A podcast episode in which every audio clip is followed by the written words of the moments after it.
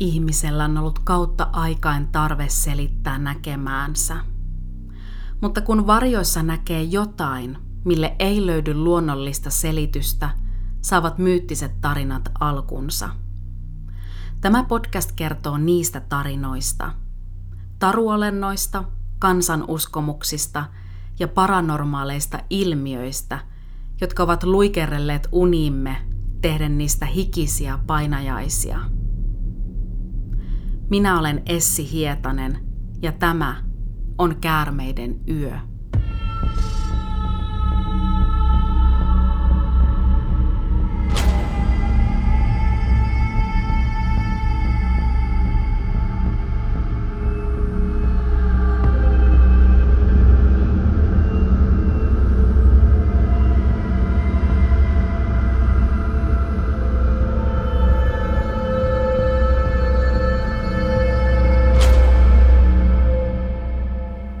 Viikko on taas vierähtänyt, joten nyt on taas aika lähteä kanssani matkalle myyttien maailmaan. Tervetuloa vakikuulija ja myös sinä, joka olet ensi kertaa kuulolla. Ennen kuin mennään tämänkertaisen aiheen pariin, haluan muistuttaa, että Käärmeiden yötä löytyy myös Instagram-tili nimimerkillä Käärmeiden yö. Käyn laittamassa sinne aina jakson aiheisiin liittyviä kuvia ja muuta ajankohtaista tietoa, joten kannattaa käydä kurkkaamassa ja laittaa tili seurantaan. Tällä kertaa tutustutaan yhteen modernin ajan tunnetuimman kauhutarinan Bloody Maryn eli verisen Marian myyttiin. Vuosikymmenien ajan erityisesti lapset ja nuoret ovat haastaneet toisiaan kutsumaan pimeässä huoneessa peilin edessä Bloody Maryä. Uskotaan, että jos rituaalin suorittaa oikein, peilin kuvajainen voi muuttua kammottavaksi Bloody Maryksi, joka parhaimmillaan antaa välähdyksen kutsujan tulevaisuudesta ja pahimmillaan vie kutsujan verisesti mennessään. Mutta tiesitkö, kuka Bloody Mary todellisuudessa on ollut ja mistä hänen tarinansa on lähtöisin? Bloody Maryn henkilöllisyydestä on esitetty useita teorioita, kuten myös siitä, kuinka hän on päätynyt pelottavaksi urbaaniksi legendaksi. Nimittäin silläkin on merkitystä, että hänen väitetään ilmestyvän juuri peilin kautta. Oliko Bloody Mary Englannin tai Skotlannin kuningatar vai isänsä murhaama maalaistyttö? Entä voisiko peilin ilmestyvälle karmealle kuvajaiselle löytyä jokin luonnollinen selitys?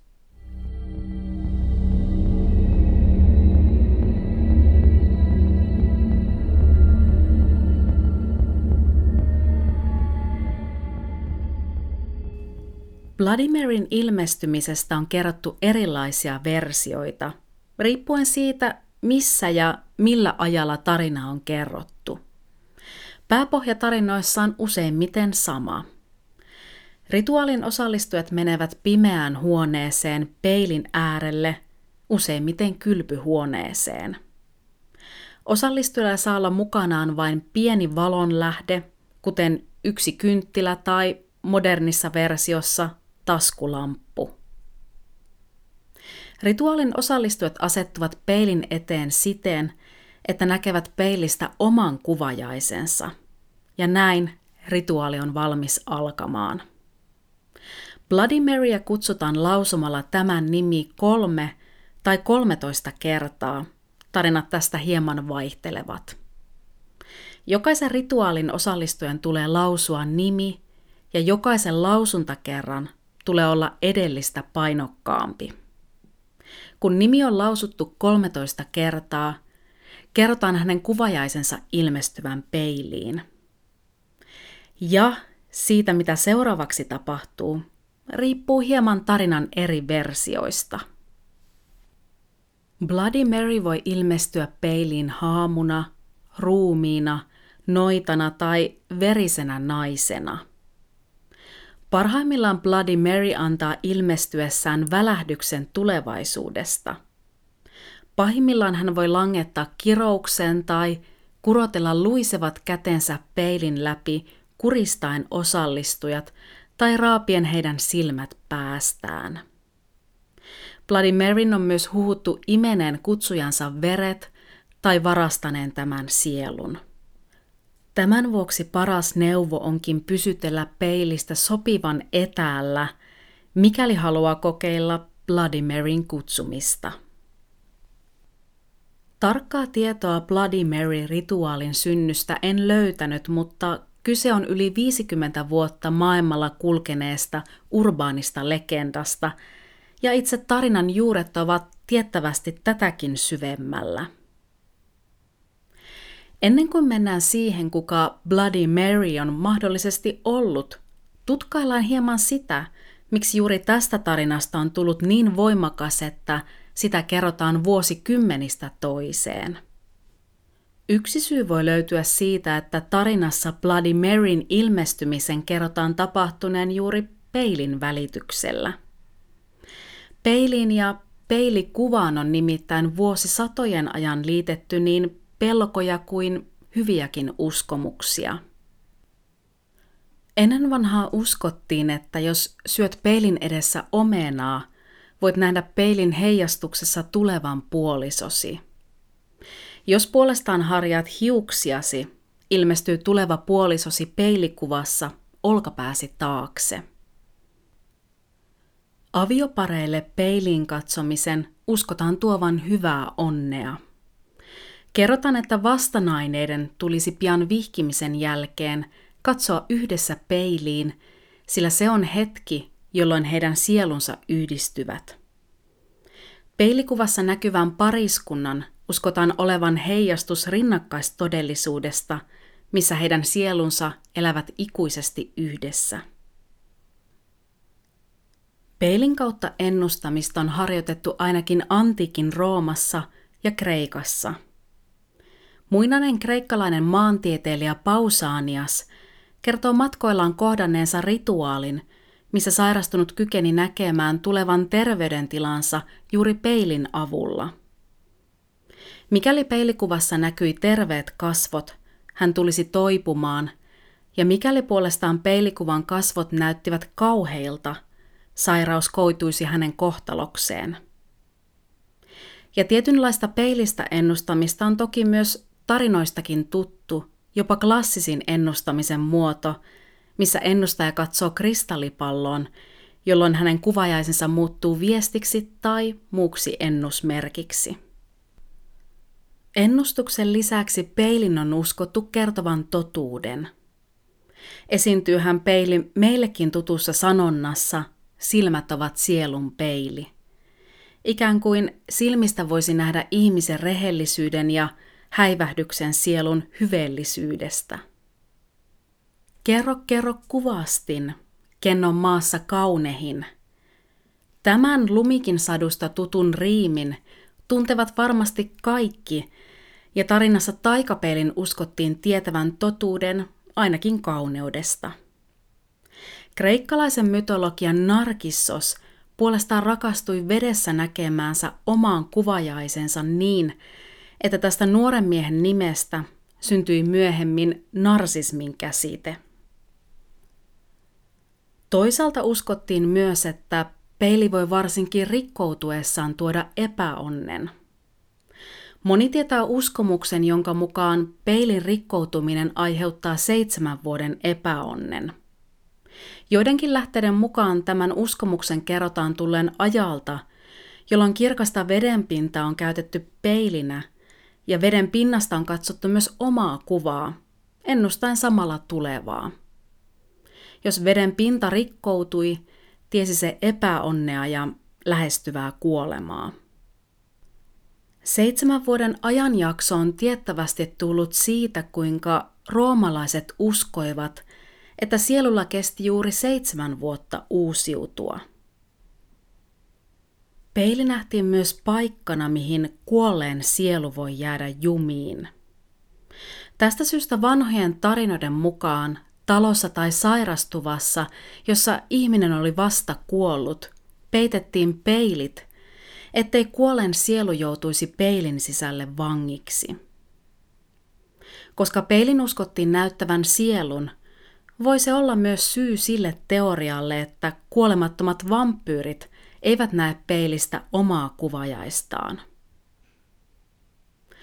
Tarina ja uskomus toisensa jälkeen peili ja sielu muodostavat jonkin maagisen yhteyden ja näyttävät pinnalle heijastuvassa peilikuvassa häivähdyksen jotain mystistä ja jopa pelottavaa todellisuutta.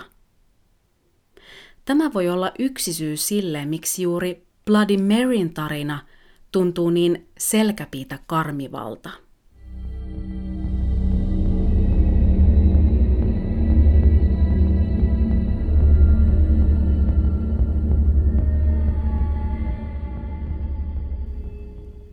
Yhdysvaltojen koillisosasta kantautuu vanha tarina, joka tarjoaa yhden ratkaisun avaimen Bloody Maryn mysteeriin. Kirjailija S. E. Schlosser on kirjoittanut useita kauhuteoksia, joihin hän on koonnut yhdysvaltalaisia kummitus- ja kansantarinoita. Yhdessä kirjassaan hän kertoo oman mukaelmansa Mary Wellsin tarinasta, ja se menee seuraavasti. tuhatkahdeksansataaluvulla eli sotaisena tunnettu maanviljelijä, vanha mies nimeltään Wells. Wells hankki lisätienestejä varsin arvelluttavalla tavalla. Vanha mies nappasi pellolta ja plantaaselta paineita orjia, piti heitä vankeina navetassaan ja tilaisuuden tullen myi heidät eteenpäin. Wells oli itserakas ja ilkeä mies ja ainoa henkilö, ketä hän rakasti itsensä lisäksi, oli hänen vaimonsa Virginia. Sisällissodan jälkeen Wellsin elämä suistui raiteiltaan. Vanha mies Wells menetti sodan myötä pahankurisen orjabisneksensä ja Virginia vaimo kuoli traagisesti synnytyksessä. Mutta jotain kaunista oli vielä Wellsin elämässä jäljellä, nimittäin vastasyntynyt Mary-tytär. Vanha mies Wells ei kuitenkaan nähnyt toivon pilkahdusta pienessä tyttäressään, vaan sen sijaan Mary muistutti häntä ainoan rakastamansa asian Virginia-vaimon kuolemasta. Piittaamattomasta ja ilkeästä isästään huolimatta Mary kasvoi kiltiksi ja työtelijäksi nuoreksi naiseksi. Kauniskin hän oli vaaleissa kiharissa hiuksissaan, vaikka isä piti häntä nälässä, eikä tytöllä ollut muuta päälle pantavaa kuin likaiset vanhat ryysyt. Vaikka isä oli julma, hän oli kuitenkin Maryn isä ja ainoa vanhempi, ja tytär rakasti isänsä ehdoitta. Ilta toisensa jälkeen tyhjään sänkyyn nukkumaan meneminen rastoi vanhaa miestä Wellsia ja ainoastaan viina toi helpotuksen ikävään. Kun isä ryyppäsi iltaisin itsensä uneen, Mary ahkeroi kodin askareiden parissa. Ainoan lohdun Maryn surkeaan elämään toivat kirjat, joiden sivulla Mary tunsi vihdoin olevansa vapaa isänsä orjuudesta. Samaan aikaan kun Mary kasvoi, kasvoi myös isän sisällä kytenyt viha. Ilman Maryä Virginia olisi yhä hengissä, eikä hän voinut sietää silmissään tytärtään, joka muistutti häntä päivä päivältä siitä, minkä oli menettänyt. Eräänä yönä vanha mies Wells tuli jälleen kotiinsa päihtyneenä, entistä tukevammassa humalassa. Humala ja vuosia kasvanut viha sekoittui vanhan miehen päässä niin mielipuoliseksi raivoksi, ettei häntä voinut estää enää mikään. Wells käveli Maryn huoneeseen ja puukotti nukkumassa ollen tyttärensä samalla veitsellä, millä oli teurastanut tilan sikoja. Mary huusi turhaan armoa. Hänen oma isänsä murhasi hänet mitä julmimmalla tavalla, ja Mary makasi nyt verisenä sängyssä ikiuntaan. Vanha mies Wells meni tekonsa jälkeen nukkumaan ja tunsi ainoastaan ylpeyttä siitä, mitä oli vihdoin tehnyt. Seuraavana aamuna vanha mies Wells hautasi Maryn silvotun ruumiin talonsa kellariin. Hän kuvitteli, että tämä oli viimeinen kerta, kun hän näkisi Maryn, mutta kuinka väärässä vanha mies Wells olikaan. Kahden päivän päästä Wells saapui illalla kotiin.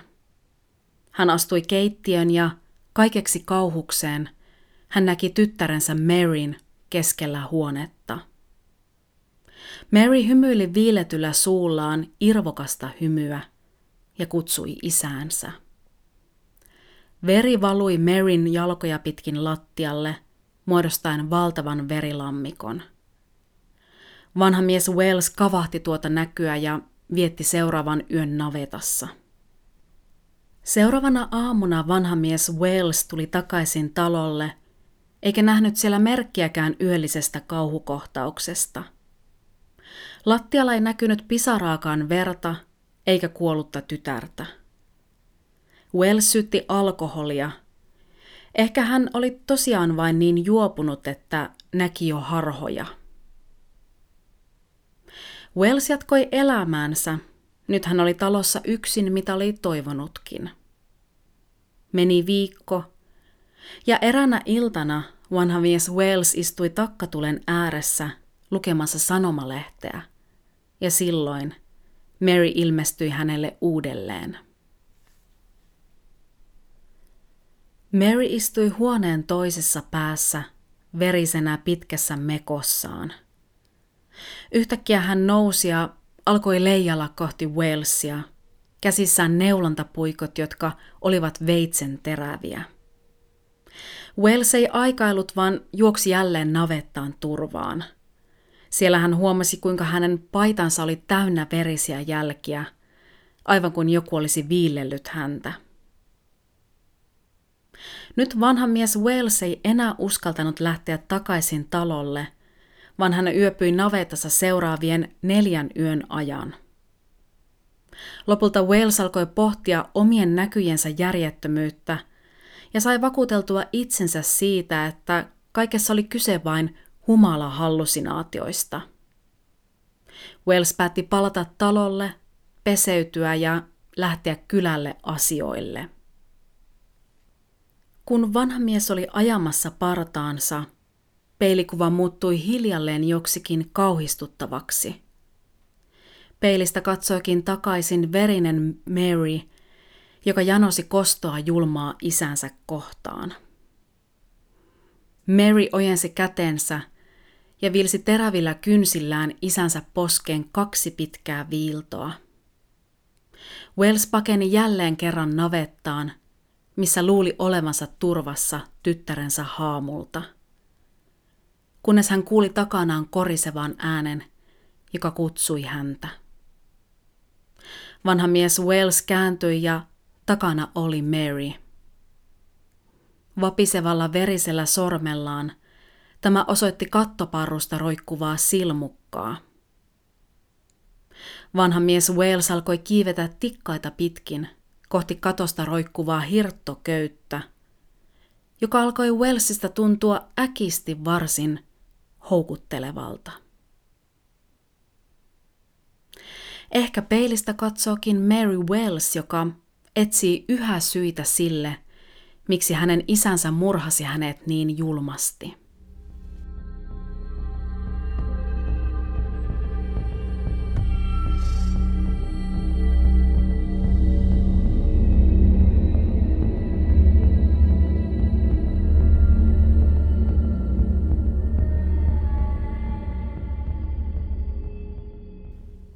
Yksi yleisimmistä Bloody Maryn teorioista on se, että peilin ilmestyvä verinen nainen olisikin viisitoistasataa-luvulla elänyt Englannin ja Irlannin kuningatar Maria ensimmäinen, eli Maria Tudor.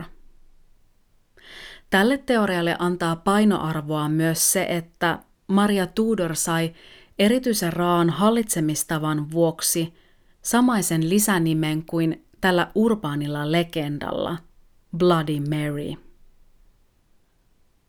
Maria Tudorin tie kuningattareksi oli raskas, hänen perhesuhteensa olivat hankalat ja elämä isänsä naissuhteiden värittämä. Marian matka kuningattareksi oli varsin polveilevaa, mutta merkityksellinen kun tarkastellaan sitä, miksi hänestä kasvoi hiljalleen julma ja säälimätön hallitsija. Maria Tudor syntyi kahdeksastoista helmikuuta tuhatviisisataakuusitoista kuningas Henrik kahdeksannen ja Katarina Aragonalaisen tyttäreksi. Maria oli perheen kuudes lapsi ja samalla ainoa, joka selvisi elossa aikuiseksi asti. Niinpä Marian odotettiin nousevan kuningattareksi isänsä jälkeen, ja ylimystössä häntä kohdeltiin jo nuoresta tytöstä asti tulevana kruununperijänä. Vaikka muut olivat pedanneet Marian tietä kuningattareksi, kalvoi hänen isänsä kuningas Henrikin mieltä se, että kruununperilliseksi tulisi pojan sijasta tytär. Henrik syytti vaimoansa siitä, ettei tämä kyennyt pitämään hänen poikalapsiaan hengissä, vaan kaikki heistä oli kuollut traagisesti pieninä. Ainoa elossa oleva lapsi oli tytär, Maria, eikä naisen valtaistumelle nousu ollut tuohon aikaan helppoa. Tuoreessa muistissa oli vielä aika, jolloin keisarina Matilde oli noussut hetkellisesti valtaistuimelle, mutta oli pian syrjäytetty, koska englantilaiset baronit kieltäytyvät olemasta naisen alamaisia.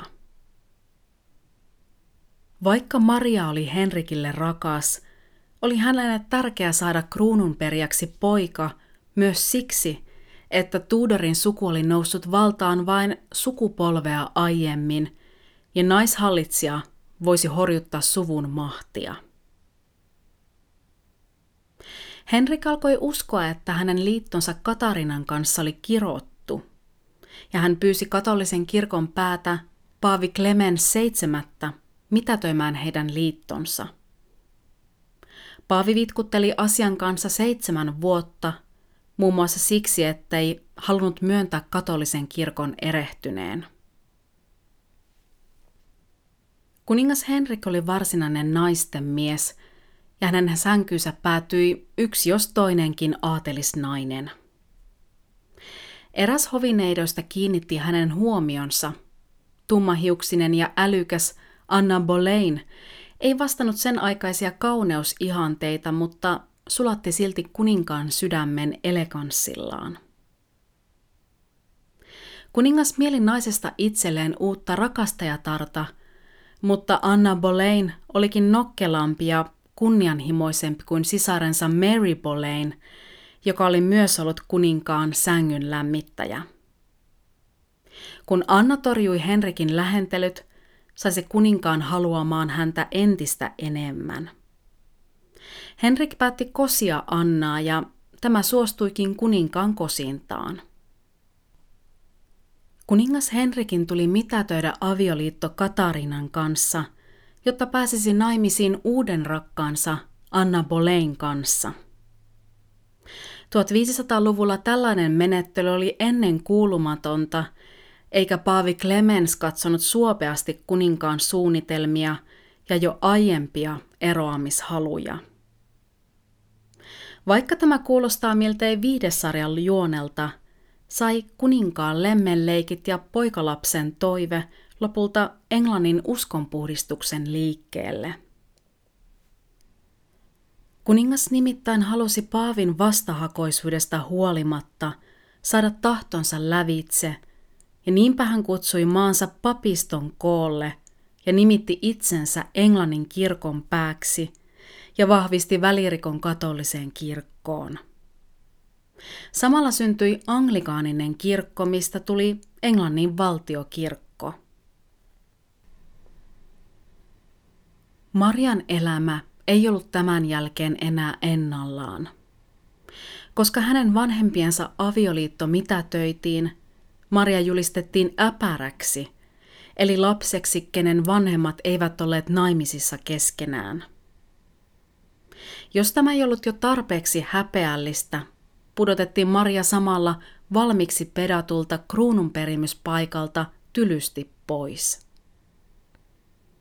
Kuningas Henrik oli nimittäin saanut lapsen, jälleen kerran tyttären. Marialla ei varmasti ollut kuningashuoneessa toivottu olo, sillä hän joutui asumaan uuden Elisabeth-sisarpuolensa kanssa, samalla kun uusi kuningatar Anna Boleyn koki Marian olemassaolon uhkana. Anna Boleyn ei myöskään onnistunut saamaan poikalasta, vaan hänen seuraavat kolme raskauttaan päättyvät keskenmenoon tai lapsen kuolemaan. Henrik oli pettynyt, sillä hän halusi kiivaasti pojan. Lopulta Henrik päätyi syyttämään Annaa uskottomuudesta ja teloitti naisen. Samalla myös Elisabetin kruununperimys poistettiin. Seuraavan vaimon Jane Seymourin kanssa Henrik sai vihdoin toivomansa pojan Edwardin.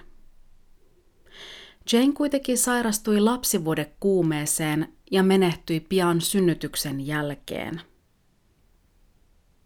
Henrikin neljäs vaimo oli Anna Kleveläinen, mutta tämä liitto jäi vain alle vuoden mittaiseksi, sillä Henrik oli pettynyt naisen ulkonäköön.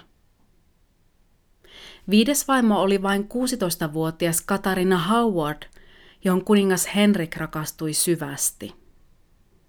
Harmiksen Katarina jäi kiinni uskottomuudesta ja kuningas teloitti naisen tämän ollessa vain kahdeksantoistavuotias.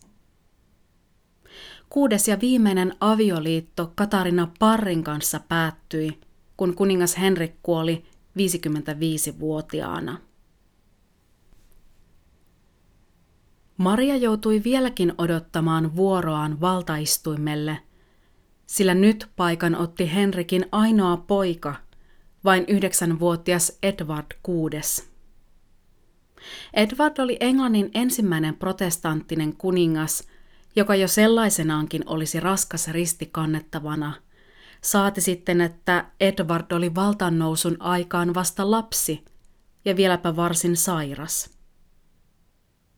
Edwardin on kerrottu olleen koko ikänsä heiveröinen ja huonokuntoinen. Kun Edward sairastui neljätoistavuotiaana tuberkuloosiin, tiedettiin, että sairaus olisi hänelle kuolemaksi. Ylimystössä alkoi vimmattu pohdinta, kuka sopisi protestanttisen Englannin hallitsijaksi. Siihen ei haluttu hartaasti katolista Mariaa, eikä myöskään tämän sisarpuolta Elisabetia. Kun Edward kuoli alle vuoden sairastelun jälkeen vain viisitoistavuotiaana, epätoivoisten mutkien kautta kruununperijäksi tuli kuningas Henrikin lapsen lapsen lapsi, Lady Jane Grey. Lady Jane Grey ehti toimia kuningattarena vain yhdeksän päivän ajan, sillä kansa halusi kruunun hänelle, kenelle se laillisen perimysjärjestykseen mukaan kuului, Marialle. Englantilaiset eivät tienneet vielä, millainen hallitsija heillä tulisi Marian myötä olemaan.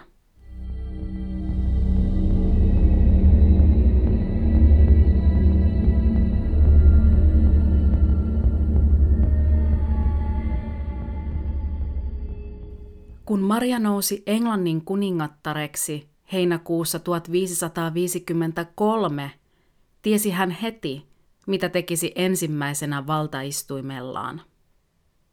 Maria halusi hartaana katolisena palauttaa maan protestantismista takaisin entisille sijoilleen katoliseksi maaksi.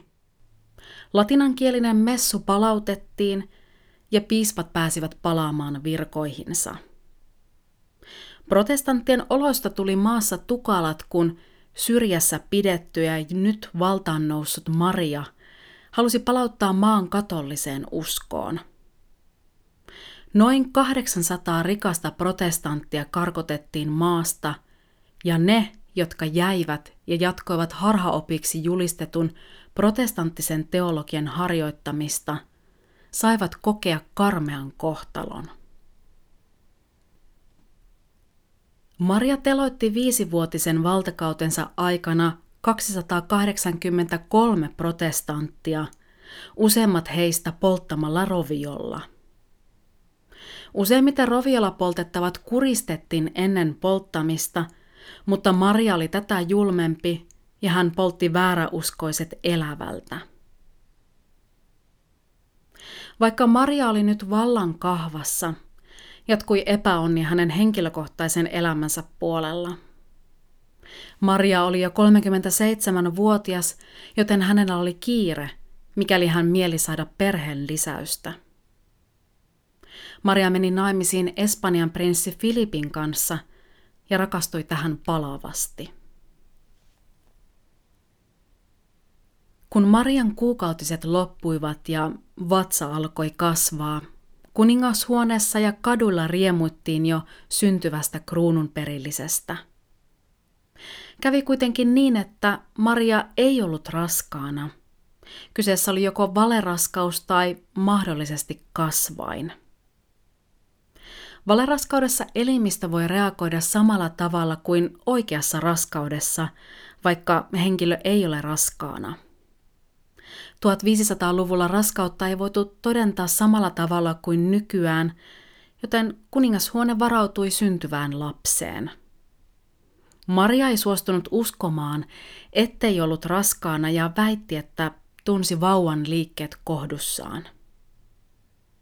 Kun yhdeksän kuukautta oli kulunut eikä vauvaa kuulunut, alkoi huhupuheet siitä, että Maria oli vain valehdellut raskauden kruununperillisen toivossa.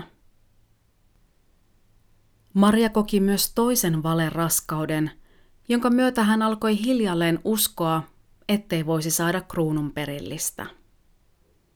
Filip oli Marian harmiksi avioitunut pelkästään poliittisista syistä, ja kun hän peri vuonna viisitoistaviisikymmentäseitsemän isältään Espanjan kruunun, palasi hän kotimaahan ja Maria jäi yksin. Maria kuoli tuosta vain vuoden kuluttua, neljäkymmentäkaksivuotiaana, todennäköisesti munasarja- tai kohtusyöpään. Koska Marialla ei ollut perillisiä, kuningattareksi nousi hänen vihaamansa sisarpuoli Elisabeth Ensimmäinen, joka muutti maan jälleen protestanttiseksi, vaikka oli lupailut kuolinvuoteella maannelle Marialle kääntyneensä katoliseksi. Maria sivuutettiin jopa kuoleman jälkeen. Maria nimittäin toivoi, että hänet haudattaisiin äitinsä viereen, mutta sitä vastoin kun Elisabeth Ensimmäinen kuoli, tämä haudattiin Marian päälle. Elisabeth Ensimmäistä pidettiin Englannin yhtenä menestyneimmistä monarkeista ja hänen valtakauttaan aikana, jolloin Englanti nousi suurvallaksi. Tämän kunniaksi hautapaikalla on Elisabeth Ensimmäiselle omistettu muistomerkki, mutta Maria muistetaan vain hyytävästä liikanimestään, Bloody Mary.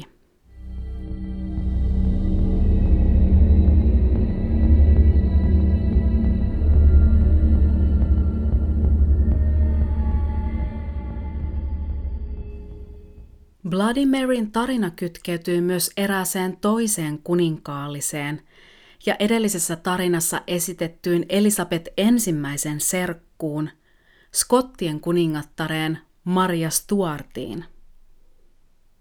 Onnettomat rakkaussuhteet ja tragediat toisensa jälkeen seurasivat Mariaa, ja hän joutui syntymästä asti valtaa janoavien pelinappulaksi.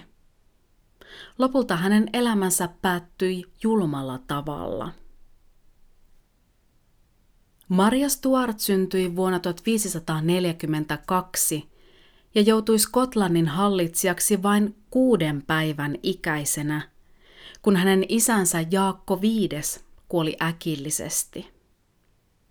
Skotlannissa elettiin tuulisia aikoja, sillä Englannin ote maasta alkoi lisääntyä, ja Englannissa paraikaa valloillaan ollut uskonpuhdistus alkoi hiljalleen levitä myös katoliseen Skotlantiin. Marian kihlausta alettiin suunnitella tytön ollessa vasta sylivauva.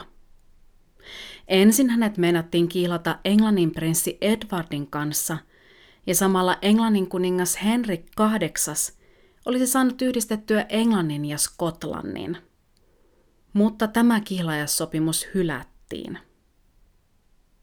Marialle järjestettiin uusi kihlajaissopimus, nyt Ranskan kruununprinssi Frans toisen kanssa. Skotlanti saisi samalla Ranskasta uuden liittolaisen ja turvan naapurimaa Englantia vastaan. Viisivuotiaaksi kasvanut Maria Stuart lähetettiin kasvamaan Ranskan hoviin. Kun Maria oli viisitoistavuotias, hänet vihittiin avioliittoon neljätoistavuotiaan Franzin kanssa. Vuotta myöhemmin Franz nousi isänsä kuoltua Ranskan kuninkaaksi ja Maria Stuartista tuli kuningatar. Vaikka voisi ajatella, että Skotlannissa iloittiin vahvasta liittolaisesta, närää aiheutti avioliittoon kuulunut määräys, jonka mukaan Fransista tulisi Skotlannin hallitsija, mikäli hän eläisi vaimoaan Maria Stuartia pidempään. Ranskalaiset alkoivat saamaan myös suurempaa jalansijaa Skotlannissa, sillä ranskalaisille myönnettiin maassa korkea-arvoisia virkoja. Tämä kaikki sai aikaan sen, että Englannista levinnyt uskonpuhdistus ja protestantismi alkoi leviämään myös Skotlannissa. Skotlannissa käytiin kamppailuja protestanttikapinallisten ja katolisten välillä. Englanti lähetti tukijoukkoja kapinallisten tueksi, kun taas Ranska lähetti omia joukkojaan Skotlannin katolisten tueksi. Vuonna tuhatviisisataakuusikymmentä Frans toinen kuoli ja kahdeksantoistavuotiaasta Maria Stuartista tuli leski. Vaikka Englannin laivasto yritti estää, Maria pääsi palaamaan kotiinsa Skotlantiin. Seuraavien vuosien aikana Maria Stuart yritti hallita maata menestyksekkäästi, vaikka uskonkysymykset kuplivat protestanttien ja katolisten välillä. Maria yritti saada sovinnon Englannin kuningatar Elisabeth ensimmäisen kanssa, mutta tuloksetta. Heinäkuussa tuhatviisisataakuusikymmentäviisi Maria Stuart meni toisiin naimisiin serkkunsa Lordi Darnleyn kanssa. Seuraavana vuonna pariskunta sai pojan, Jaakko ensimmäisen. Kuningashuoneessa eikä myöskään naapurimaassa Englannissa katsottu hyvällä sitä, että avioliiton ja jälkeläisen myötä Lordi Darnleyn suku nousi vallan keskiöön. Darnley ei ollut muutenkaan hyvä puolisovalinta, sillä hän oli epävakaa, juonitteleva ja juopotteleva mies. Kävi niin, että samaan aikaan jälleen raskana olleen Maria Stuartin sihteerinä toimi italialainen hovimies David Rizzio, joka nousi kuningattaren uudeksi suosikiksi. Protestanttiset kapinalliset onnistuivat kuiskuttelemaan Darnleyn korvaan valheita siitä, että Rizzio olisi todellisuudessa kuningattaren lapsen isä ja samalla myös paavin agentti. Maria Stuart joutui katselemaan kauhuissaan, kun aatelismiehet puukottivat Ritzion kuolleeksi hänen silmiensä edessä, samalla kun hänen miehensä ei tehnyt mitään estääkseen tekoa. Maria Stuart alkoi pelätä, että myös hänen salamurhansa suunniteltiin. Seurasi pakomatkoja ja epäilyksiä puolisoa Darnleyta kohtaan. Helmikuussa vuonna tuhatviisisataakuusikymmentäseitsemän Lordi Darnley oli kuninkaallisessa residenssissä toipumassa sairastamastaan isorokosta, kun hänet murhattiin epäselvissä olosuhteissa. Koko residenssi nimittäin räjähti yöllä, ja Darnley sekä tämän miespalvelija löydettiin kuristettuina talon puutarhasta. Syylliseksi epäiltiin Bothwellin jaarli James Hepburnia, joka oli noussut kuningatar Maria Stuartin uudeksi neuvonantajaksi ja suosikiksi. Pahat kielet kuiskivat Bothwellin ja Maria Stuartin suhteesta, ja siitä, että Maria tiesi tämän suunnitelmista murhata Darnley. Maria pidettiin myös osallisena tapahtumiin, sillä oikeudenkäynnissä hän pyrki suojelemaan Bothwellia. Oikeus kuitenkin vapautti Bothwellin todisteiden puuttuessa huhtikuussa tuhatviisisataakuusikymmentäseitsemän. Vain kaksi viikkoa myöhemmin Bothwell sieppasi kuningatar Marian, vei hänet Dunbarin linnaan ja meni tämän kanssa myöhemmin naimisiin. Osa sanoo, että sieppaus oli vain romanttinen teko, mutta Maria itse väitti myöhemmin joutuneensa väkisin miehen viemäksi, raiskaamaksi ja pakotetuksi avioliittoon. Skotlannin eliitti oli pöyristynyt siitä, että Maria Stuart saattoi naida kuninkaan murhaajana pidetyn miehen, ja Mortonin Jarlin johdolla koottiin armeija vangitsemaan Bothwellia. Bothwell onnistui pakenemaan, mutta Maria otettiin vangiksi, sillä tämä kieltäytyi eroamasta uudesta miehestään. Maria vangittiin ja vankeudessa hän sai keskenmenon. Selvisi, että hän oli odottanut kaksosia ja raskaus oli saanut alkunsa ennen avioliittoa Bothwellin kanssa. Heinäkuussa Maria joutui luopumaan kruunusta ja Skotlannin hallitsijaksi nousi hänen yksivuotias poikansa. Maria pääsi pakenemaan vankeudesta ja yritti sotajoukkojensa avulla tavoitella valtaan nousua, mutta epäonnistui ja Maria päätyi hädissään anomaan turvapaikkaa Englannista, serkultaan kuningatar Elisabeth ensimmäiseltä. Elisabeth ei kuitenkaan ottanut Mariaa avosylin vastaan. Kuningatar Elisabeth ei antanut serkulleen turvapaikkaa, vaan sitä vastoin hän vangitsi Maria Stuartin kotiarestiin kahdeksaksitoista vuodeksi. Maria vietti arestia Englannissa eri paikoissa ja käytti aikansa kirjontaan ja muihin harrastuksiin.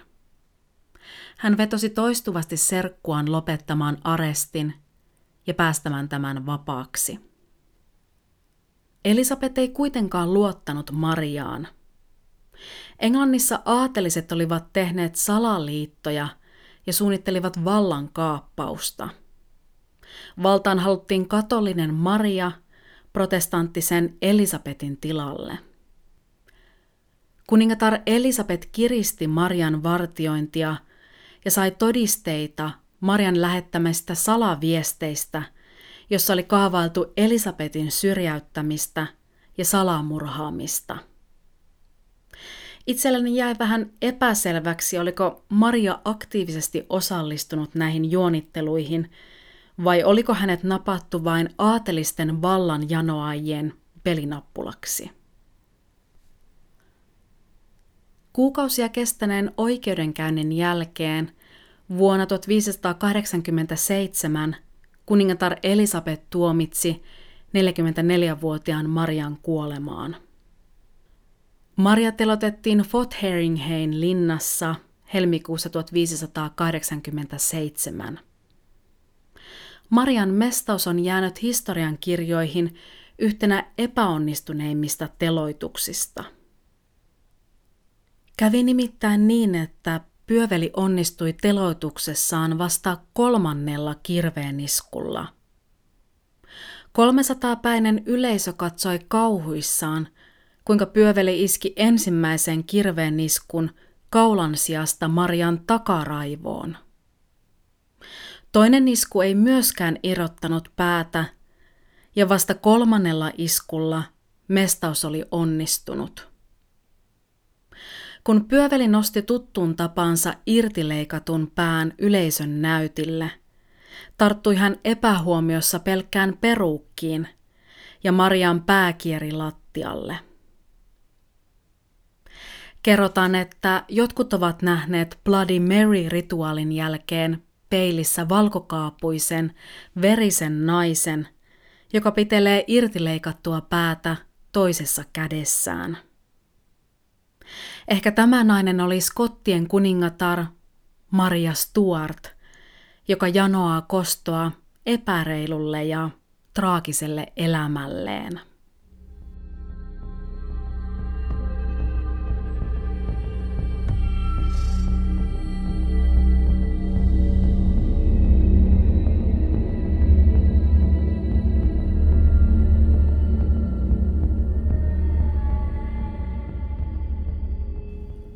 Onko Bloody Maryn legendassa kyse kostosta?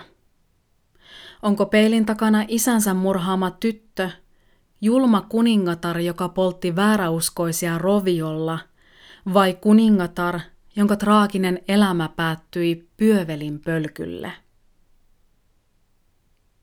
Folkloristi Alan Dundee Kalifornian yliopistosta on tutkinut Bloody Maryn tarinaa tarkemmin. Hän on tehnyt aiheesta useita esseitä yhdeksänkymmentäluvun lopulla ja kaksituhattaluvun alussa.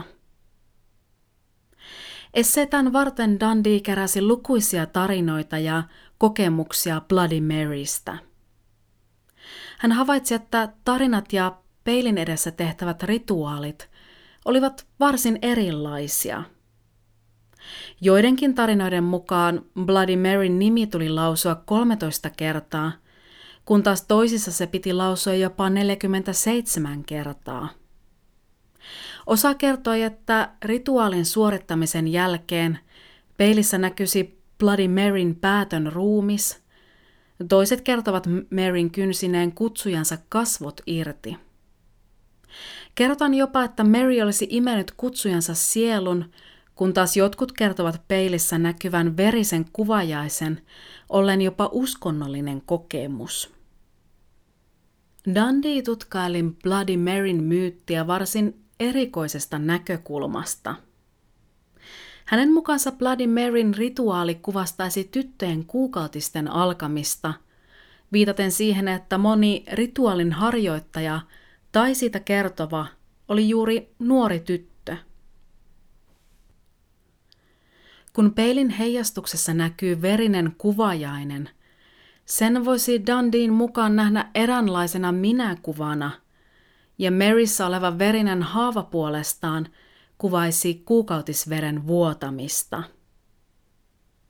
Vaikka Dundee on varsin arvostettu tutkija, on moni myös kritisoinut hänen Bloody Mary-näkemyksiään varsin korkealentoisiksi ja kaukaa haetuiksi, eikä Dundee mitään ilmeisimmin kunnolla perustele näkemyksiään, vaan nojaa näkökulmansa lähinnä psykoanalyytikko Sigmund Freudin seksuaaliteoriaan ja naiskuvaan. Mutta miksi osa näkee peilissä jotain pelottavaa? Tutkijat ovat antaneet tähän kysymykseen varsin vakuuttavan vastauksen. Nimittäin aivojen toiminnasta voi löytyä luonnollinen selitys sille, miksi ihminen näkee pimeässä yliluonnollisia asioita. Tutkijoiden mukaan ihmisaivot ovat aina enemmän tai vähemmän valmiina reagoimaan johonkin uhkaavaan tai yllättävään tilanteeseen. Aistit terävöityvät erityisesti silloin, kun on pimeää. Kun Bloody Mary-rituaalia suorittaa, aivot pyrkivät tavalla tai toisella saamaan selvän peilikuvasta, jota voi olla pimeässä huoneessa hankala nähdä. Aivot alkavat muodostamaan pitkäkestoisesta muististaan vihjeitä siitä, mitä peilissä voisi näkyä. Ja tuolloin näistä epäselvistä havainnoista voi muodostua hiljalleen uusia, jopa pelottavan yliluonnollisia kasvoja.